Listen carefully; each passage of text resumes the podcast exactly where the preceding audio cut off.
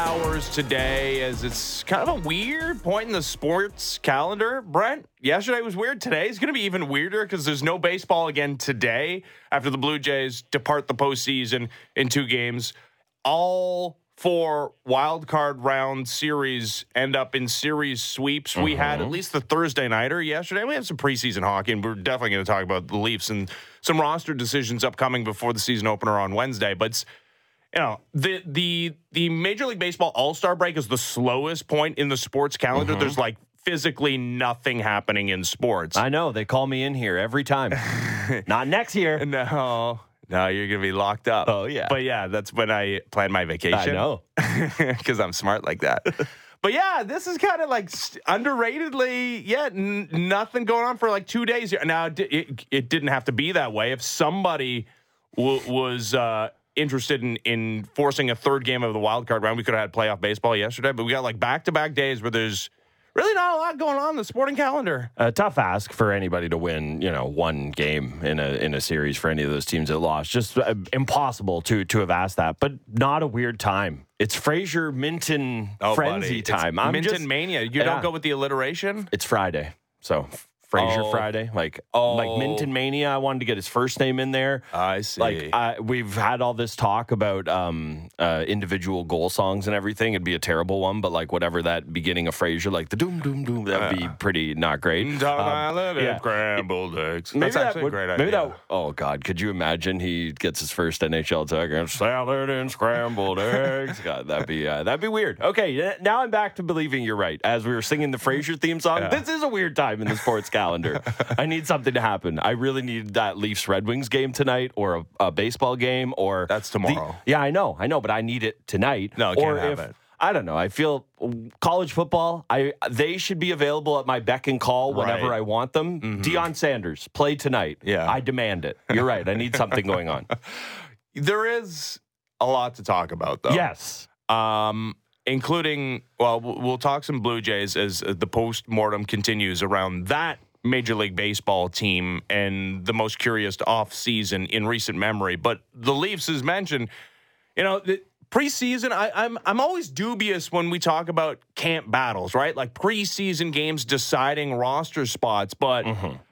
I I gotta say, it looks like Fraser Minten, with the way he's played this preseason, has put himself on the map. And now, that being said, I'm also, I'm also aware of the potential conversation surrounding William Nylander's little sojourn at center, maybe mm-hmm. impacting the decision making here, and and and them seeing in small sample what they've also seen in previous small samples, and saying, yeah, okay, it's he can play it like physically. Do we like it? Maybe not. You know what we like when when he's unencumbered by his defensive responsibilities, playing on the wing and scoring a couple of goals, in- including the overtime winner. What I what I have to laugh at, and this obviously isn't the way it played out, but you can talk yourself on a version that the Blue Jays went in and were like, "Hey, Jose Berrios is so good, but we cannot waver from our plan at all." And the Leafs saw Fraser Minten play center for four minutes and said, "Our plan, the thing we said is for sure going to get a ton of runs. Get it out of here. Yeah. Who wants that plan? That plan, quite frankly, it sucks. Let's move on from it. It is amazing to me how." Jose Berrios, an established starter who you have given over a hundred million dollars, could not waver you from your plan. But apparently, Fraser Minten is Yeah. causing the Leafs to at least consider wavering from theirs. I think this is, you know, we we've talked so much about plans and planning the last couple of days when Treliving and Keefe and Shanahan and Manny Malhotra and whoever else is part of the brain trust, when they all sat down, they had a lot of scenarios for how camp could have played out. With how cap trapped this team is, there's there were really only a few, but I think one of them, it was very low on the depth chart of possibilities for them, was this was Fraser Minten or one of these Marley type guys kind of forcing their hand, being more of a uh, more of a legitimate question, more of a legitimate option than they thought, and it's quite frankly great to see for a team that we have a lot of intrigue about once the games start to matter. Ooh, how did Tyler Bertuzzi fit? Max Domi. We cannot do that in the preseason. There is just nothing to take away from that. So it's been very nice to have this added kind of question, camp wrinkle, whatever you want to call it. Yeah. Uh, it's always exciting to see young kids who are excited to one play preseason games and adding a little juice to these these eight preseason games. Just one remaining Only on one Saturday left. against the Detroit Red Wings. It's also interesting when we, you know, we can shift the conversation from a guy, and no offense to Sam Lafferty, who's a burner. He can he skate real fast. I do, I do like him. Yeah, uh, he's really really fast. Um, he was notably not in the lineup yesterday in, a, in a pretty representative Toronto Maple Leafs lineup. Maybe the one that they roll out. I mean, I, I'm sure the Leafs hope that John Klingberg is in the one that they, they roll out on Wednesday, but and and things are, are apparently progressing. ice, yep. Yeah, in a positive direction. He wants to play on Saturday, and there's reports that yeah, the Leafs are like, that's a little soon. Maybe Uh, not. Probably not. Uh, at your age, like let's just slide you in. Uh, on Wednesday, but yeah, like if you're if you're reading the tea leaves, if you're looking at the lineup yesterday, you're looking at the cap machinations, you're looking at how you clear some salary. Maybe it is Sam Lafferty on the outside looking in, which is I mean, this is a guy that scored double digit goals in the National Hockey League, but I don't think necessarily a difference maker. Fraser Minten is your second round pick from a couple of Yep. years ago, 19 years old. Like there's there's upside there. there's a ton of upside and you know not that this matters a ton but he's not a just a second round pick like this is basically a first round pick not to do the whole thing but he was the 39th pick or whatever No. it was like it was pretty Well, so what? But then No, no. so he's All- an early second That's all pick. I'm trying to say. I'm Oh. trying to say that he Oh. grabbed this guy at 60th. There is some pedigree. Okay. He was what five spots removed from being a first round select. All I'm trying to say is there is real pedigree there. It's it's the point I tried to make a lot. Six. Six picks away Okay, from six being- picks away. It's the point I like to make about Joe Woll. People talk about him because he's not a first rounder, like he came from some backwater. He's the third round pick. Those Yeah. guys are supposed to have a chance to play. So with Minten, uh, if there's a world where the Leafs get anything other than out of the Petr Mrazek trade, other than just Petr Mrazek not being here, it's a win. So the fact that this guy is maybe forcing their hand, and the other part of it as well is that center, as much as we love what the Leafs have when Tavares is at his best, and we know what Matthew is, it is still a bit of a question mark because as much as we all love David Kampf, unless you're going to make that third line a hard punt. matching checking line, Yeah. then you don't want David Kampf as your 3C. You want somebody who can do a little something more. And I think obviously with the upside Minten has, there's a belief that could be the case. The other important thing to state with Minten is that this isn't a Nick Robertson situation where there's one spot where you could see him fitting in of second line, right wing, and that. Fraser Minten, I'm I'm not saying this can happen, but he could possibly move up the lineup eventually as a guy who is a bigger frame and can move and just can be a cog in a lineup. He can play center for you. He can go be on a checking line for you. He can do a lot of roles. Now, he's 19. Maybe he can't do any of these things yet, but if he can stick, there's a lot of different ways you can see it happening. So if we're using the preseason as a true evaluation period, if if we're we're going into yesterday's game and and the first true test for Fraser Minten as far as hey, keep our eyes open here. Continue to impress. You can make this hockey team, and I'm sure for him, he, he maybe the belief that he could make this team started before this, and obviously getting getting the call up to go to Gravenhurst when you Totally. know like the Easton Cowans of the world aren't going up there. But yeah, And it's just must be fun. it, it, it, yeah, there's some fun golf there. Uh, uh, and, you know, the, the fans of Gravenhurst got, uh, got to see their team, the Toronto Maple Leafs. If we're using this as a true sample, and he's got another kick of the can on Saturday, so I guess there's still time to fritter it away. But if we're using the 60 minute sample of yesterday as, hey, are you going to make this hockey team?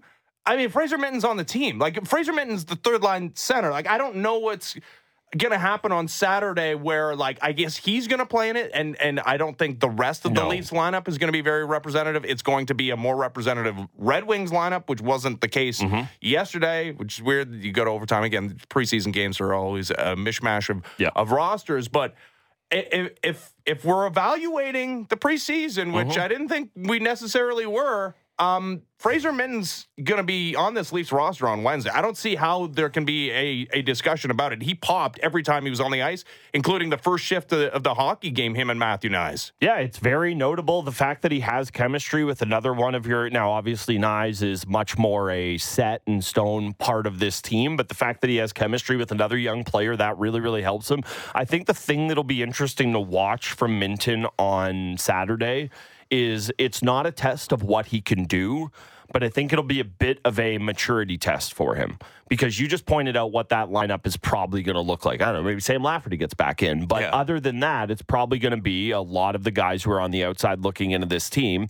Naturally, that's going to potentially, if they want to do it this way, bump Minten up the lineup.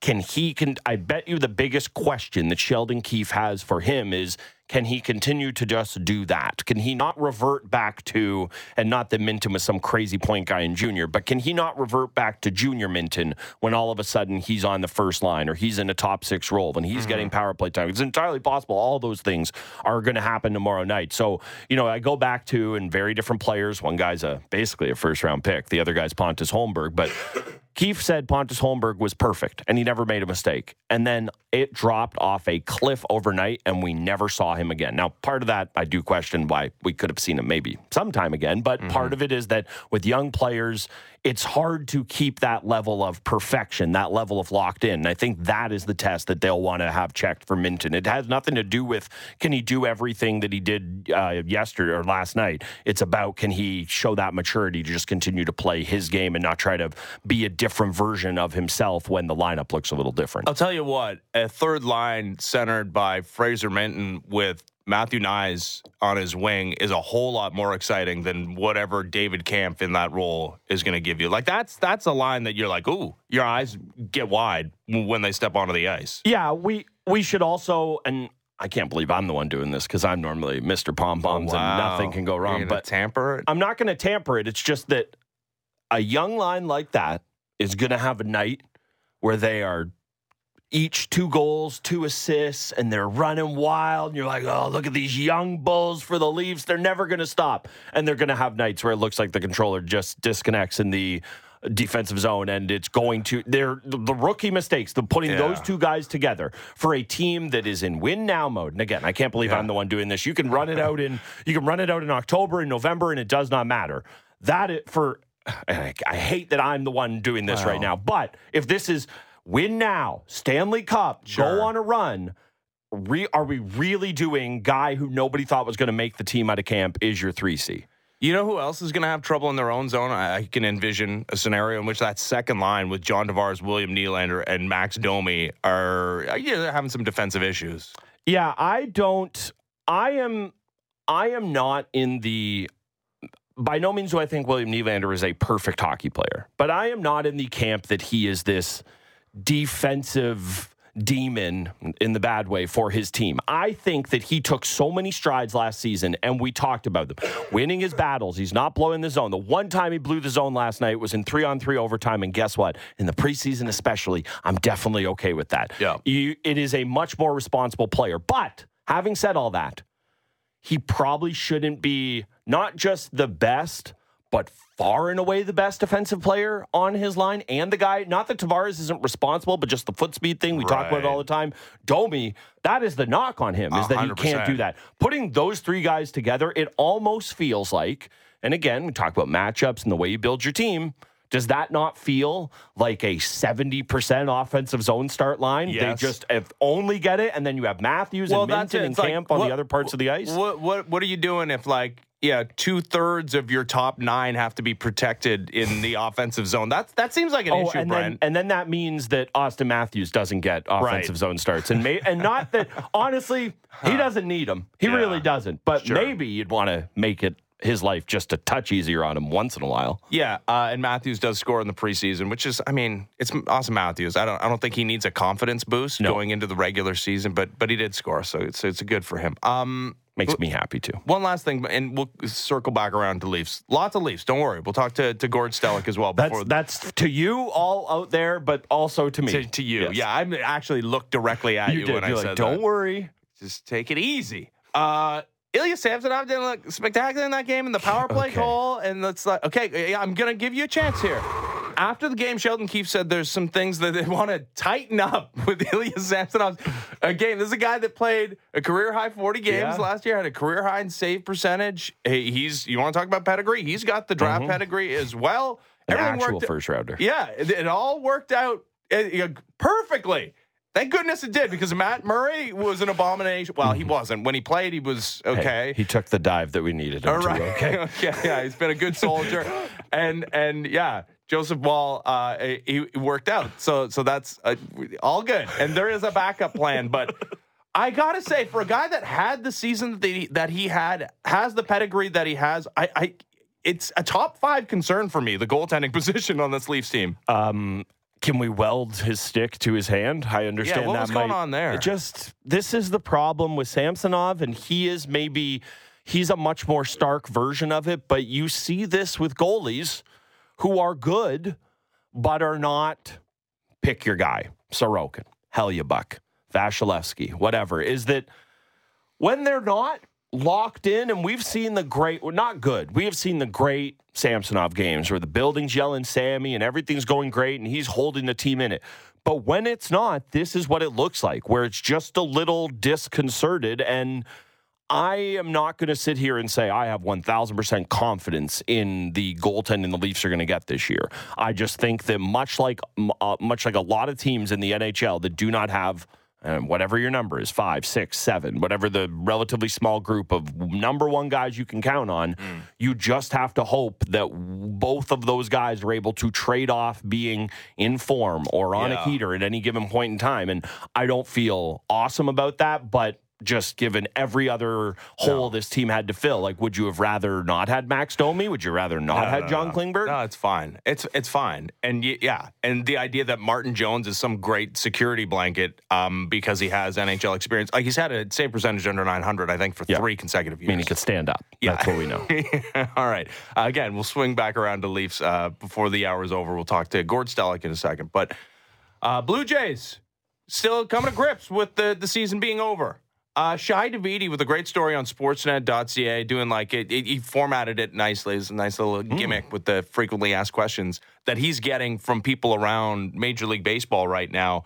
Um, talking about the the manager and John Schneider and his relationship between the analytics department of the Toronto Blue Jays, the players, and now the fans. Here's a here's a pull quote from it. The problem here is that Schneider and the rest of his coaching staff has to answer to the players, and he gets caught between the organizational decision making and his clubhouse, impacting his credibility within the group. In part, that's what I think happened with Charlie Montoyo. Players feeling disconnected from him and him seemingly withdrawing because he couldn't square what he was executing nightly and uh, with what he was actually wanting to do. So that's interesting because I, I, I certainly did have an understanding that Charlie Montoyo departed this team because of the relationship between he and the players and and yeah they, they, they couldn't get a straight answer out of him and, and didn't feel like his leadership w- was helping the team get to to where they wanted to go but the idea that he was told to execute an analytics game plan that he didn't believe in, that he couldn't explain to his players. And so instead of trying to explain it, he's just like, um, yeah, here's the game plan. Goodbye. Locks the door. Don't talk to anybody. boom, boom, boom, boom, boom, boom, boom, bang on the bongo time. That's concerning. And the idea that also now John Schneider is becoming disillusioned with the game plan, mm, my words, and not necessarily Shi's reporting or out of that quote, but like certainly the post game. yeah. Yeah, the post game comments from him after game two in Minneapolis would would lead credence to that theory. That's, that's a problem. If you got a manager who you you hired and gave a, a multi year deal to because you think that one he's going to be a good soldier, but beyond that, he believes in the in the process that you've undertaken and the theories behind the decisions that you're going to make analytically, and then he starts to waver from that, and he's like, I, I I'm on board with a lot of this, but. Now, now you guys are coming up with some stuff that I don't necessarily agree with, and I can't explain it to my players. That seems like a problem area. Uh, big time. Lastly, on Montoyo, it really does make a lot of sense that he played the bongos to just uh, quiet the banging on Yeah, his like, door. is that- please explain this to us? Like, I don't know. Bing just bong. banging the bongos in here all day. oh, are you guys knocking on the door? You know I play the bongos. There's no way I could have possibly heard you. With Schneider, it, honestly, it feels like. It, with Schneider, it feels like they probably had the conversation. We've all talked about what were the expectations of him as a manager heading into gr- him getting hired for this role. And it was, are you going to be a good soldier? And yeah, of- of course. Like, you guys have a plan. I understand the way baseball is going, more analytically, or er, analytically inclined. You want to have some input. Yeah, that's all well and good. But that was a bridge too far. I don't know how anybody explains it. And that is why, honestly, the way I go is maybe the manager just needs to be whoever it is who's actually Yeah. making these calls. Because what do we what have we always heard about analytics? It's you know the the thing you hear about when these when these people have been hired in front offices is that it's great that they have the information, but the truly valuable ones are the person who used to play that sport, who has a background in it, whatever, who can actually explain it in layman terms to whoever it is. And I just think that is the problem is that it goes back to everything we talked about yesterday. The people who are making these decisions, and not to say John Schneider, I mean, he wasn't involved in the Berrios thing. We all know that, but not that he's completely dis- dis- disinvolved from this. But the people who are making those decisions are just so far disconnected from the team. And I don't mean the team as a whole, but the players, the players who actually have to go out there and execute it. And that I just don't understand how anybody can square that. Well, but you know why those people are not the manager is because they the players wouldn't respect them, right? Because mm. of, of the the lack of time in professional baseball yep. or, you know, the the lack of understanding of a, a clubhouse dynamic. That's why the manager is supposed to be a guy that's that's able to communicate on the same level as the players, which John Schneider, I think, is is capable of doing and has a, a, long history in the minor leagues with some of the most significant Blue Jays players. The problem starts arising when he gets disillusioned from the plan. And and yeah, we talked yesterday about hey, what does it look like? What does the decision making process look like? And is there back and forth? Is there pushback from John Schneider? and and maybe there is, maybe there isn't, but it does feel like well, I mean, proof is in the pudding on on uh, two days ago mm-hmm. in Game Two against the Twins. That if John Schneider pushed back, he wasn't heard, right? Like he didn't win that argument, and maybe this is a sign like if you're going to have a, a manager in place to execute your game plan and he wants to have any shred of credibility within that clubhouse, you do kind of have to give him a little more say in these conversations pregame. If he says, or maybe this is a learning moment for John Schneider as well, that, hey, if I'm as steadfast in my belief that this is garbage, I need to not go rogue in the moment because mm-hmm. that's not going to work out. Right. I mean, I'm, that's going to be a tough conversation with my bosses after the right. game. But in these pre-game meetings, when we're talking about potential scenarios that play out throughout the course of the game, I need to say, you know what? I, I really do need some more autonomy here. Like I, I, I need the ability. I'm going to lose these guys if I'm not if I'm not able to do at least some of the mm-hmm. things mm-hmm. that I think are counter to the numbers. I don't know how you can operate otherwise. Well, you know, I'm I am a big believer in life that all things change on pendulum swings, and it has to swing big time one way the one way and one way the other, and then eventually it kind of settles in the middle where things should be. And I think that we are just this is a this is a big kind of tipping point moment, kind of back towards the middle. That has swung so much to one side where look just do what the numbers say and don't question it at all. And not that that was why this decision was made, but clearly there was a plan and it was not to be wavered from at all. You do need to have some autonomy. I just don't know. I think the only way that happens, we see it all the time, copycat leagues, it, it feels like until some team wins yeah. with a Dusty, Hybrid, like, well, well I mean, they just won with Dusty Baker. I, wait, wait, the old school manager ever. It,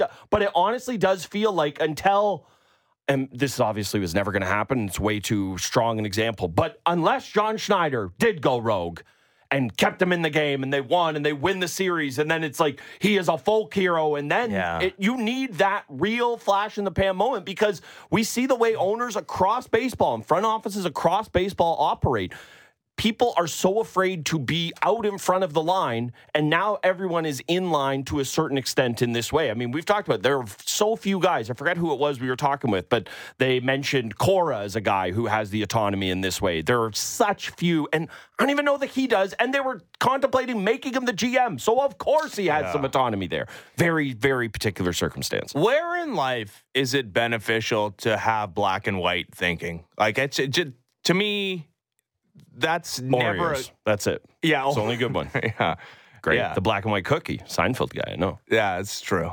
You're right. That's it though. Just food. And maybe there's something I'm not thinking about, but like generally, that's that's oh, a flawed. Things, things can be right and wrong. Also, people are going to be like, "What about good and uh, evil?" Well, yeah, like uh, like Frank Seravalli is going to be like, "What about atrocity X? You think that's good?" yeah. Decision yes. making. Where is it like?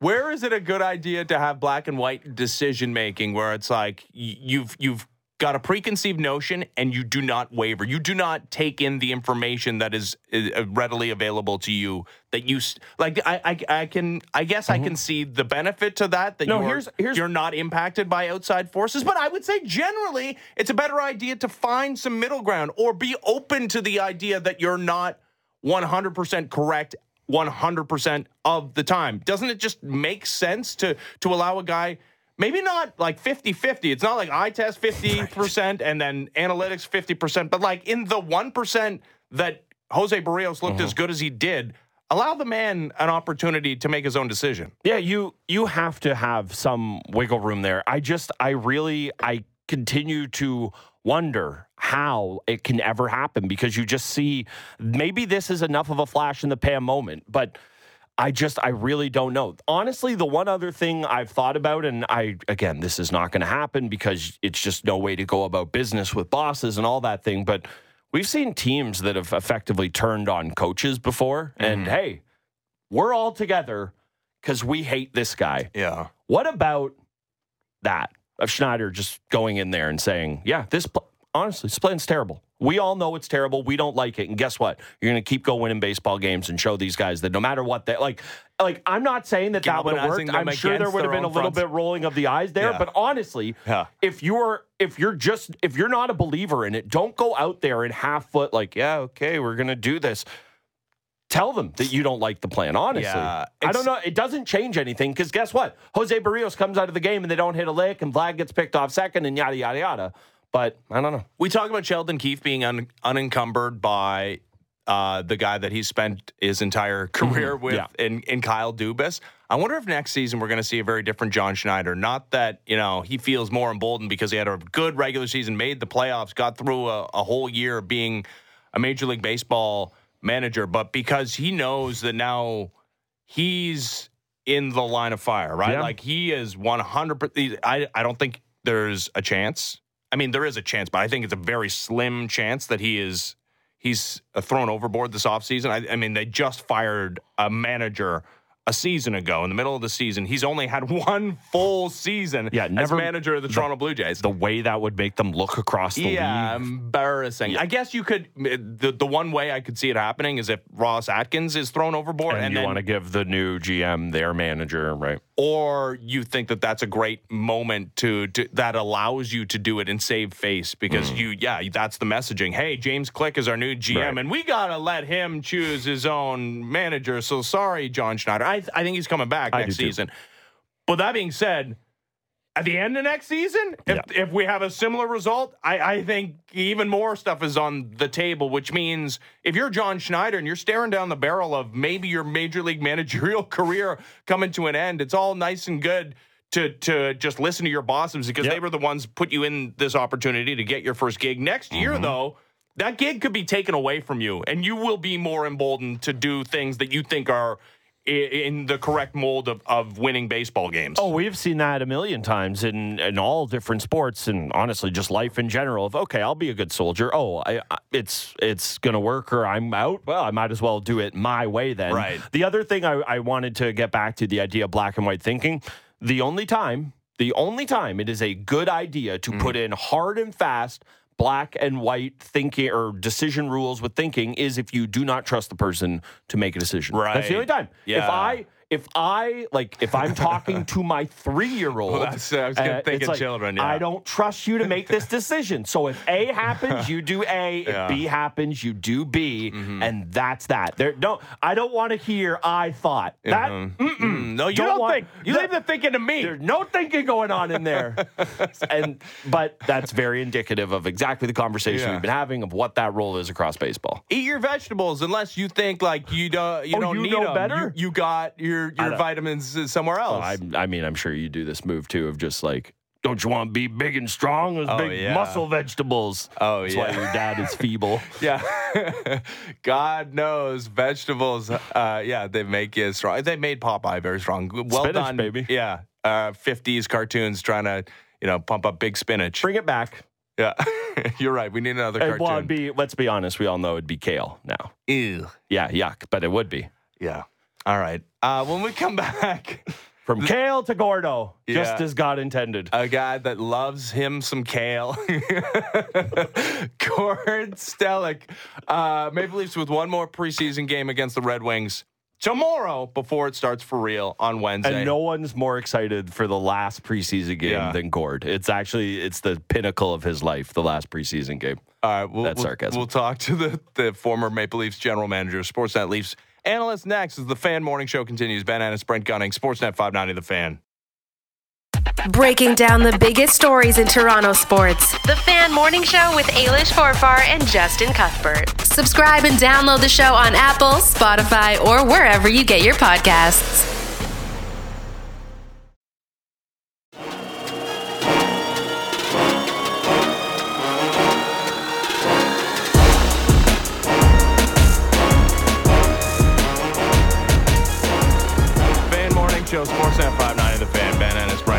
It's, it's a somber morning because there's only one preseason game. I mean, you you can have your regular season.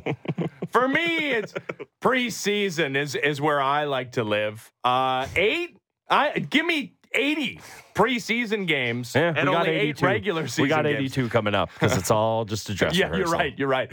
It's it really should be called pre preseason. Yes. Yeah. All right. Let's talk to Gord Stellick, Sportsnet Leafs analyst. How's it going, Gordo?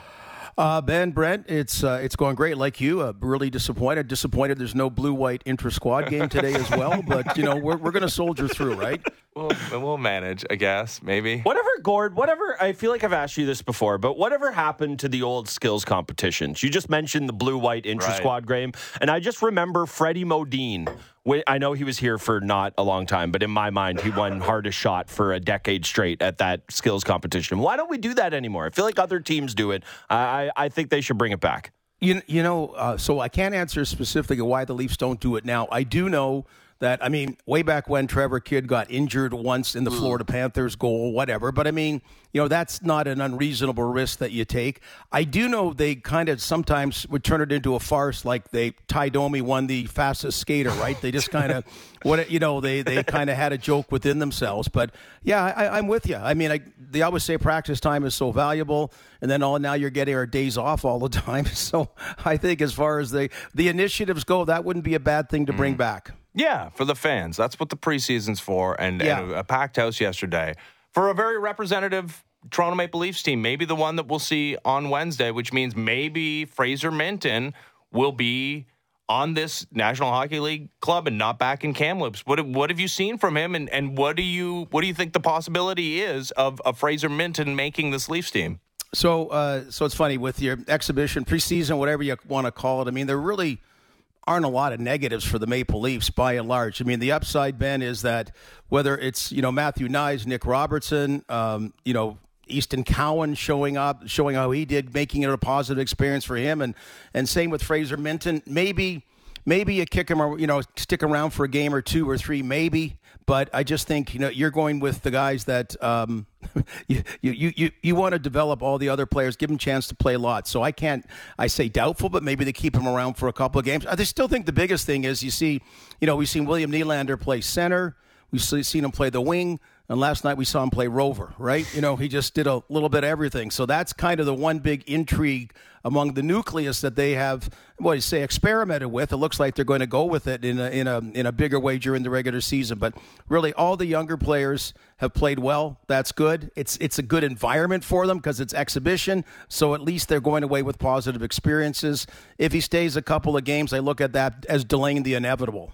Yeah, it does seem like a long shot that he that he sticks because I mean, as, as it always feels super rosy in the moment, and I know they're different players, but the guy I kept going back to from last year, Gord, was Pontus Holmberg. I mean, for 20 games there, he felt like he was a mainstay, and he's never going to come out of the lineup. Sheldon Keefe was calling him perfect, and then he, uh, you know, I know part of it was injuries, part of it's waivers, all that stuff, but he just never saw the light of day towards the end of the season. So I, I'm with you there. I think the reason they're they do want to give it such a look though is because that's probably their best chance to get William Nylander back to the wing. Otherwise, you have David Kampf in your three C role, and I just wonder if if they're they're trying to keep Minten there because it does allow them to maybe bump Kampf down to that fourth line. Do you think that's why maybe they're taking such a hard look at it? Uh, that'd be part of it. You know, to, to your point, Brad, about flexibility. Yeah, you know, so initially it gives you more flexibility to figure out, you know, sort things out a little bit more uh, in the early game. So, you know, I can see that, and also we've talked before about how it probably is um, helps Nick Robertson's chances to be on, say, one of the top two lines if William Nylander is playing center as well. Yeah, um, and and that experiment not lasting all that long. Um, do do you think like this is an indication? Like part of it is Fraser Minten has played well, and they, they wouldn't be putting him in these positions, and we wouldn't be having these conversations if if he didn't take the opportunity and ran, and ran with it. Like given their druthers, though, I mean, given what they've seen, given given what they think they can extract and what they have extracted out of William Nylander as a winger, is that like the ideal spot for him in your mind? Well, I, I right now, yes, because uh, uh, you know the regular season, I kind of like the power two lines, and you know, uh, in that regard, I, I, like I like it. I like the way they got they've got a lot of star power, they've got a lot of offense, they've got a lot of talent, they got a lot of skill, and you put it all together. But I also think that you're looking at when the playoffs and it's a different style of hockey and you're able to go three deep now rather than two deep maybe you can say unparalleled three deep particularly now Boston is not the arch rival anymore as much, but they've lost two centers in the offseason. And of course, we saw what depth at center, you know, did for them for so many years. So I, I, I think that's what they're looking in mind now because, as you guys talked about before, you know, for teams like the Leafs, this is the pre preseason and the regular season. It's not quite the preseason, but we get what we're talking about, right? It's the the playoffs that's going to uh, that's going to determine what kind of season that they had, and you know, get yourself more practice, more experience, more different options to do because you know, really every time the playoff has has ended, it's been disappointing. Even though they won a round last year, just the way they went out in the second round was disappointing. And maybe if there's some more options or some more things you can try, that won't be the case. Yeah, boy, was it disappointing. And it didn't, when John Tavares scored the overtime winner, I didn't think it was possible for the Leafs season to disappoint me after that. And boy, they uh, they they found a way. They they sure sure did there. Um, you know, there's been a lot of talk about the adds this team made, effectively swapping out Michael Bunting for Tyler Bertuzzi. Uh, he filled the role great last night. He drew a couple penalties. Uh, he better not do too much more of that, though, or the league will start catching on to him and then they'll never get another call. But I, I love the way he, he's fit in with Matthews and Marner there. Obviously, uh, you know, a little more bite. I don't know if just the hair makes it feel that way or the fact that he's missing some teeth. But what have you made of him and Domi and the way they've slotted in on the left side, Gord? Yeah, you know, like Brent, the, I mean, again, exhibition. It's kind of. It, I, it's kind of like a participation ribbon at field day, right? You know, everybody gets something going home, even if they came dead last in the uh, whatever whatever race could be the shuttle run. I don't know, whatever you have, and and uh, I, so uh, the key is about these guys fitting in in the regular season. You don't want a, Nick Ritchie start or a Tyson Barrie start, you know, in a situation. I mean, those happen, and someone just never gets going, and that's happened David with other Clarkson. yeah. yeah, well, geez, David Clarkson. Yeah, that's uh, so you know, it's happened on other NHL teams as well. So you know, the so exhibition gives you a little bit to just mm-hmm. kind of get in the flow. And I think in in all cases, I know Klingberg had a bit of an injury woe earlier on. Yeah. Of course, with Connor Timmins out now, you know, that's uh, one one piece of depth that's gone on the D D side, but I, uh, I I've liked the additions, and again, I, I, really call it inconclusive because it's exhibition, but so far so good. Yeah, not so far so good for Simon Benoit and maybe his audition. Uh, taking three penalties yesterday and and won't be in the lineup if John Klingberg is able to go on Wednesday. Does that give you any pause? The fact that he's, I mean, I, I guess the report is he wants to play tomorrow in the final preseason game. This is his new team, and there was you know some hope of maybe experimenting him with the, with some deep pairings, um, and, and, they're not going to get a chance to do that. Does it give you any pause that he will not play another preseason game, or is unlikely to before stepping into the lineup uh, in the regular season for the first time with his new team on Wednesday?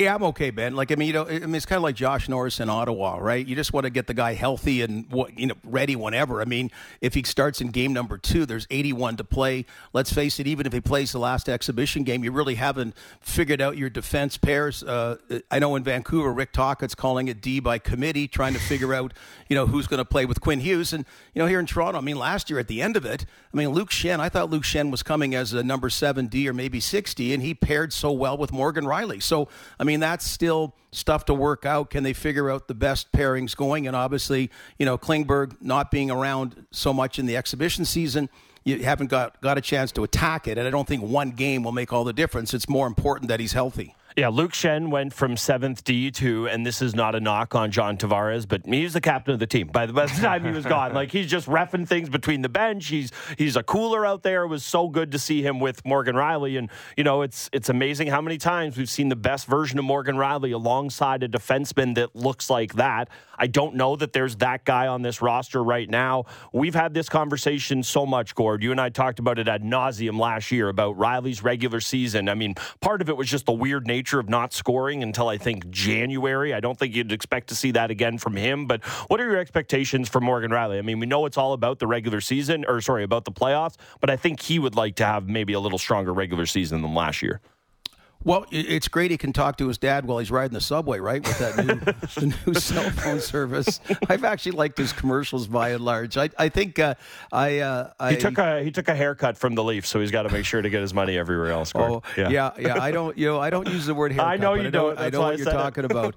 He's actually got a. He was talking about it at the. Uh, anyway, got a nice world going on. Really has embraced and loved living in in Toronto, to say the least. Uh, so I, I, I just okay. The stud D is what you're you love to have. And Morgan Rielly's not quite the stud D. I mean, look at Buffalo, man. If they if they get you know uh, Dahlin and Owen Power as twin towers, wow. Pretty good. I'm just looking down the road, you know, down the road in the Atlantic Division. So uh, I just you want to see more consistency of him during the regular season. Obviously, you want to. But the good part was he brought it in the playoffs because that's always quite often been the knock on the elite players is you know get your regular season skill set or or the effectiveness in the playoffs. So he certainly did it. So how he played in last year's playoffs, uh, I I hope hope to see uh, as much of in the regular season and hopefully a repeat in the playoffs. And I, you know, I still think uh, you know, he's. Uh, you talk about leaders, and I think they've got a good leadership group. Uh, I think he's their leader, though. I really think he's their leader, and and he's a good leader.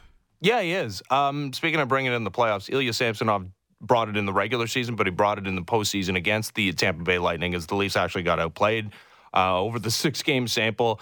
And if not for him, mm, are headed home in the first round again. Uh, he gets hurt in, in the second round, but uh, has career high numbers across the board. W- was everything the Leafs could have hoped he would be in in acquiring him uh, off of. Uh, uh, from the Washington Capitals, where he started his career, but didn't look so great yesterday. Sheldon Keefe talked about him needing to tighten some things up. Uh, this is a guy that has like kind of a checkered uh, National Hockey League career. It's why you know former first round pick you're able to to get him for next to nothing. Um, where are you on the confidence you have in the Toronto Maple Leafs goal with him and Joe Woll?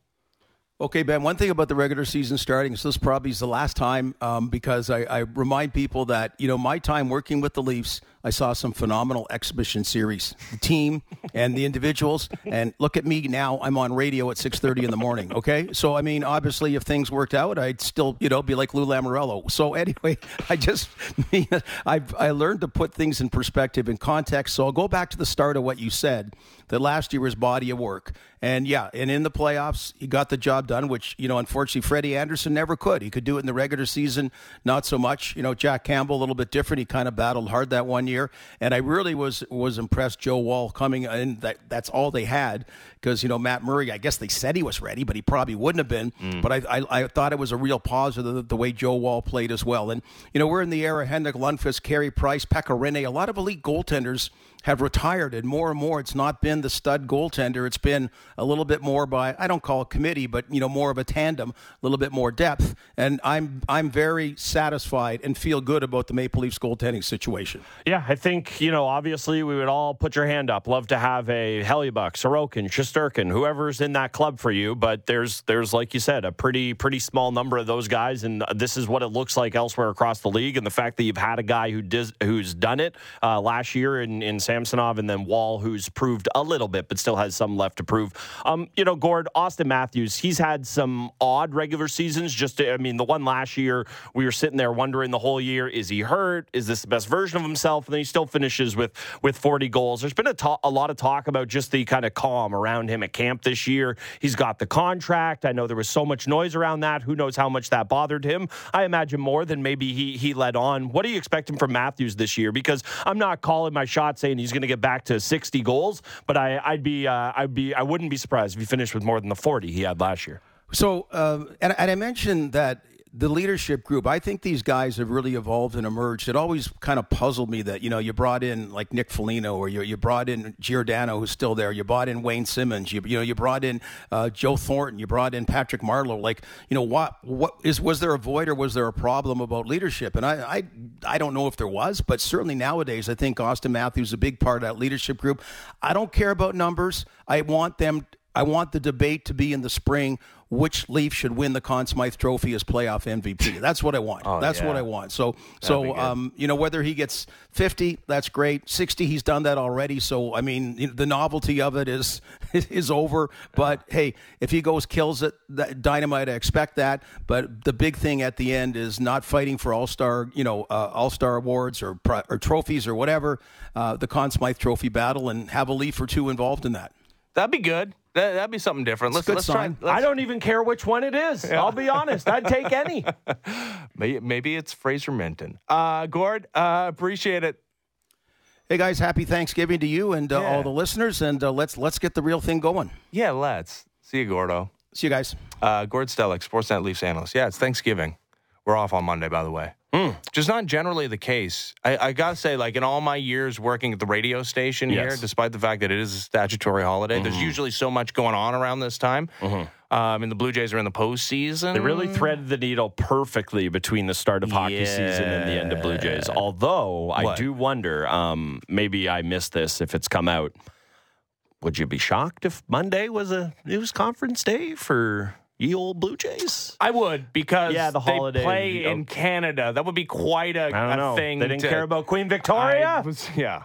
Yes, you're right. Uh, Um, that's that is you know the trading four years of team control for 800 million or whatever that line was that Mm-hmm. gets bandied about a lot i've never laughed harder than the guys he didn't even know who queen victoria was not the issue Yeah. believe it or not not No. that the queen is not the issue no, It's the fact that it was going to be a full house. yeah the like 50,000 people who aren't the queen was the issue right. Uh, for those she who wasn't going to be there don't remember, Yeah. we're talking about Charlie Montoyo not playing uh, then uh, rookie Vladimir Guerrero Jr. on Victoria Day in front of a full I- house in the afternoon. You know, it's good you reset that because I have such a sick, warped mind. I talk about that like it was a national emergency, and some Yeah. people, you know, uh, move on with their lives after things happen. But you know, for me, it just rots yeah, in no, I think it's forever. I mean, it is indicative of what could be coming with the front office's first public comment since the two game departure from the postseason and now an 0 and 6 over this front office's tenure in Mm-hmm. the postseason. Yeah, I keep saying it's the Bo and Vlad tenure. It's like the Mark Shapiro Ross Atkins tenure. the guys who built the team could wear some of it too. Yeah, the, they're 0 and Uh, 6. so so can I just want to people out there in case they're they're misunderstanding. Uh, they could wear it too. Bo and Vlad as well. yeah, yeah. no- Every- how about everybody can wear it? It's a big, over oversized coat. Yeah. they're popular these days. Everybody get in. So It's like uh, you know what it's like. It's like that like uh, tent thing you played with in like kindergarten, and the ball rolls Oh under. Everybody God. get under. it's a parachute. That's what it's called. yeah. I mean, that thing was amazing. so fun. And guess what? All the Blue Jays are under there right now because they're all wearing this 0 and 6. Yeah, they are. And if we're if we're projecting forward as to, to what the public comments are going to be in regards to a decision that is overtaking the baseball world. I mean, there's a void of, of no games until tomorrow. God, what would the Blue Jays have given for just one game last night? Literally anything else in baseball to talk about. Yeah, but it's and we're going to talk to Jeff Francoeur, and I'm going to ask him like how much of a conversation this is occurring as they prepare for the resumption of the postseason and the DS series tomorrow. And I guarantee you, he's going to be like, everybody, we're all talking about it. Well, and it's funny because, you know, it's not quite the same as Raptors, but there's a lot of like, hey, talk about us, give us our respect. And it's, here you go. Yeah, not- center of the baseball world, Yeah. baby. not when it's like this. No, not you like, like this. Not like this. not like this. Anyways, just to finish the thought, if we're guessing as to what the messaging is going to be, I mean, you just have to go back to that that that saga with Charlie Montoyo and the Victoria Day thing, and yeah, him as a rookie manager, they they didn't give him any soft landing. They were like, no, that's him. Oh, Charlie's got to be better. He's got to know about that. Well, he, he has to push back on us. yeah, right. I, I think we might be hearing some more of the same when it comes to the front office's impact on the decision making to remove Jose Berrios having one of his best outings as a Toronto Blue Jay in favor of a guy that had an ERA over five and an ERA approaching five. Uh, an ERA of five in September and an ERA approaching five as a reliever in Yusei Kikuchi. Um, we'll see when that press conference takes place. All right, when we come back, I mean, maybe we're back in on Justin Fields. There's uh, there's no more winless teams in the NFL. now after the the Bears take it to the Commanders I like yesterday. it when that goes a little longer. I Yeah. like to go ha ha full Nelson Muntz style. Yeah, um, there's some bad teams, but yeah, the the the idea of of once again being a winless team, like what Lions of of recent vintage, uh, it's over. Shout out Orlovsky. Yeah, um, as as the Bears absolutely hammer hammer the Commanders. Uh, we'll look ahead to the weekend of football action as Week Five underway. We'll talk to Charles Davis, NFL Network, and the NFL on CBS next. The Fan Morning Show continues. Ben Ennis, Brent Gunning, Sportsnet 590, The Fan.